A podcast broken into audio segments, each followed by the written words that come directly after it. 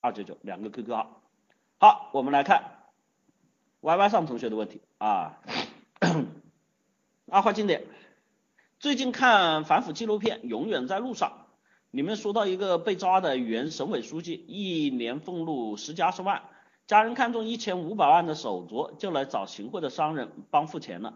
如果只靠领工资，可能一辈子也买不起。他看见富人的生活方式，所以起了贪念。那么做官价值到底在哪里？有人说权自然有钱，但有权之后不能受贿，真的能很有钱吗？如果有权就自然有钱，那他们还去受贿干嘛呢？大家去去还去想当官到底图的是什么？图权力哈，权力不能用来受贿，它吸引力是什么？或者说根本不是图权力，而是别的什么东西？价值观有很多误区和缺陷，请老师指点哈。这个题目有点大哈，嗯，也有点敏感哈。关于这个呢，我想说的呢，其实人啊，我跟很多人都说过，包括每一个同学说过，我每一个人啊都有欲望，这个是我们原生之本。啊，原生之本，这是我们的动物性。你要看贪官，它不是一个，也不是说我们中国才有，对吧？每个地方都有哈。所以在这里面，我们可以看到，它一定不是说一个人的问题，它是一个原生状态的问题。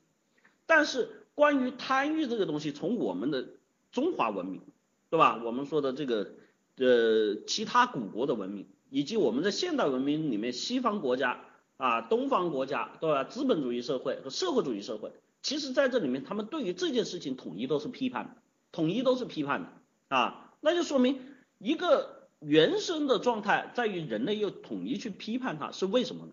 是因为本身贪这件事情就意味着一个最大的一个问题，叫资源分配的问题。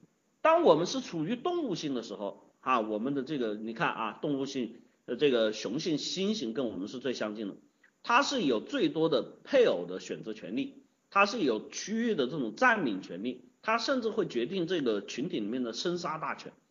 那么这是为了什么？这是为了种族的更好的繁衍，这是为了种族的更好的繁衍，这是按照达尔文进化论里面的胜优劣汰来进行选择的。因为雄性猩猩都是通过战争，都是通过暴力手段，都是通过自己强大的体魄来选出的最优良的基因。那么这里面回过来又说，这个行为只适用于什么？动物社会。动物性，人类进入文明化社会之后，我们的人类之间的这种沟通和联系啊，已经发生了多少代的变化？原来的动物性行为已经不适应于现代人类的生产生活以及发展变化了。也就意味着，如果你一个人占有了所有的这种资源，哈，尽可能去占有所有资源的情况下，你会发现一个最大的问题，就是人群种族啊得不到延伸和发展。人群和种族得不到延伸和发展之后，反作用过来，你有土地，你有占领也没有用。也就是说，我把所有东西都给你，你一个人玩吧，你光杆司令你玩啥呀？对吧？所以在这里面我们说了，很多时候我们的这种贪欲对于我们来说，其实它是自取灭亡的。而且本身贪欲这个事情，从动物性上来说，它本身就带有着重大的剥削和暴力倾向，以及各种资源分配里面丑恶的东西所出现。它一定是对周围的人群和群体是有伤害的，所以这是我们所鄙视的。那么回过来说，为什么我们现在有些人当官会出现这种贪的这个状况？其实在这里面很多人一定会归结于说中国人，在这里面我很多时候我对这些人我就要嗤之以鼻，千万不要把这种所谓的叫人种论拿出来，因为我在这里面说，这个世界上没有所谓的人种论。人种所区别的是在于肤色，所区别的是在于他们的一些相对应的这种什么基因，但是生活习惯，你说比如说中国人哈去了美国啊，我们见到很多的现在叫 banana 对吧？像这个美国的前这个中国大使骆家辉对吧？这是典型的华人嘛，但是你要说他是中国人，真不是，他的行为标准。他的处事方式、他的语言、他的思维观点都是跟美国人一致的，所以我们称之为 banana，对吧？外面是黄皮肤，里面是白心啊。那么这里面我们说了，通过这些事实，我们可以看到，其实根本就没有所谓人种的，只处于所在的不同的发展阶段。中国社会在于我们来说是处于一个在转型和高速发展。我们为什么一直在强调我们是发展中国家？这个是确实准确的定位。因为在发展中国家，我们有很多的，比如说像我们看到现在不文明的很多现象，其实都是存在的。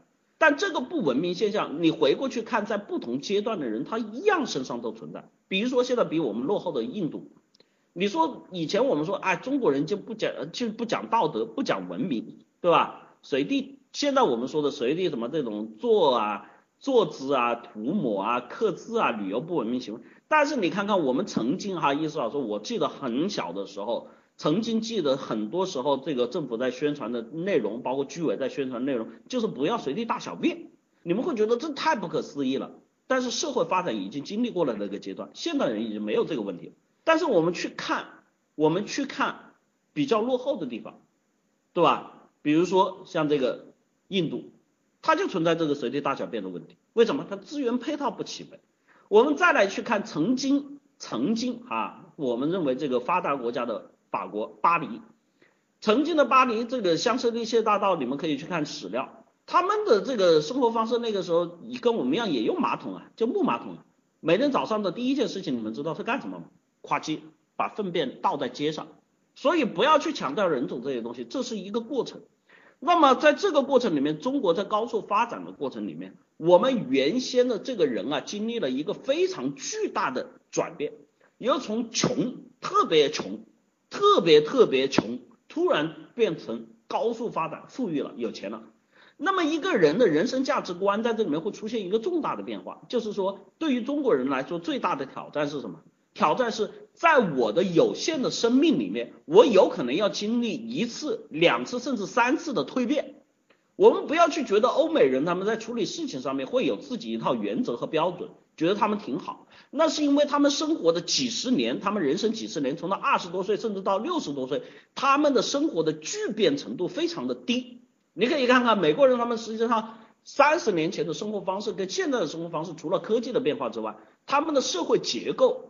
他们的资源分配，他们的国家的系统方式都没有出现大的变化，所以他们的行为标准就很准确。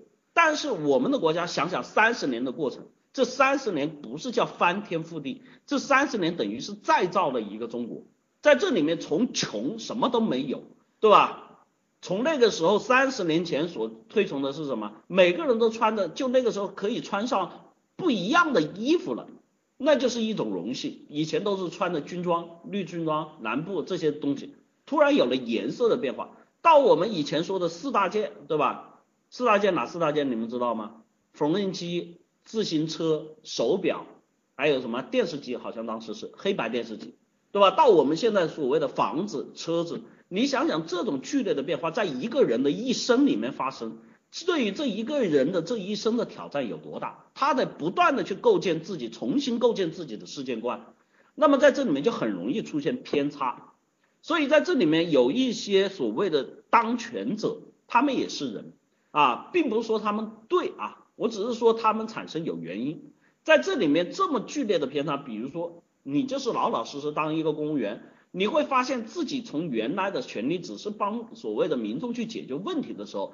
变成了你去干预经济，变异你去参与了生意，变异你变成了你在这里面可以去掌管几十亿、几百亿，甚至整个城市改造和变迁的变化的时候，你手上资源突然多的时候，你想想，他不断的要被各种人去攻击，不断要被各种人去怎么托人情，不断的有各种方式去让他去受贿，始终会有一个点去击中他心里最薄弱的地方，让他最后就范。所以在这里面贪官有两种，一种是主动贪，一种是被动贪。那么这个过程，我想说，其实对于每个人来说都是考验。那么这是我们在转型过程中的一个必然原则哈。你不要觉得欧美国家，你想欧美国家，你想美国以前在这种所谓的建立美国之后，那个时候还有所谓的联邦制，还有西部牛仔说，你想想贪贪是什么？我们说一样的道理，他也经历过这样的阶段。当时美国的禁酒运动，大家可以去去查一下史料。那个时候美国的禁酒运动是什么样的状况？为什么会禁酒？全民都陷入了这种什么疯狂的阶段。然后因为酒这个事情，所有的警察都是黑警，所有的人都在受贿，整个黑帮跟警察都勾结一气。你觉得比我们的现在社会好吗？难道这是人种论吗？我只能说这是社会在剧烈变化过程中的一种必然体现。通过这个事情，我们可以看到，当我们的人生出现重大变化的时候，当我们的人生出现重大变化的时候，比如说我们从学校迈出来，开始进入社会的时候，比如说我们在自己工作岗位上开始升职加薪的时候，比如说我们从单身变成开始恋爱，进入婚姻家庭社会的时候，我们都应该更多的警醒自己，开始去学会自己的角色扮演和转变。开始去寻找自己在这一段时间阶段里面，你应该去遵从的价值观、人生观以及世界观。所以这是我们说的三观。每一个人三观随着年龄、时间以及社会资源等等变化和变迁，它是有所变化的。我希望各位同学里面不要在你们人生面临重大选择的时候，不要在你们遇到很多问题的时候，丧失自己的核心价值观，让自己走入误入歧途的道路。我们对于我们来说，其实说到底，悬而上的话，人生一辈子都是过往。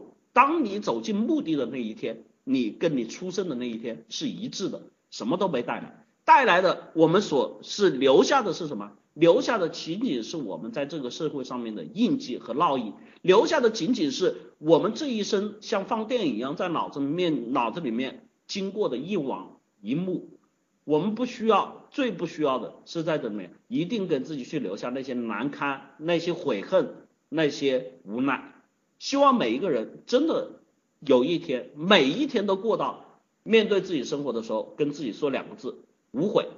所以希望大家去参与我们的课程，去真正让自己去学会和提高啊！这里真不是跟大家去打广告，我希望真真正正通过我们课程，真的去改变很多同学们的。命运和生活，这里是凡事都有解，欢迎报名我们的课程。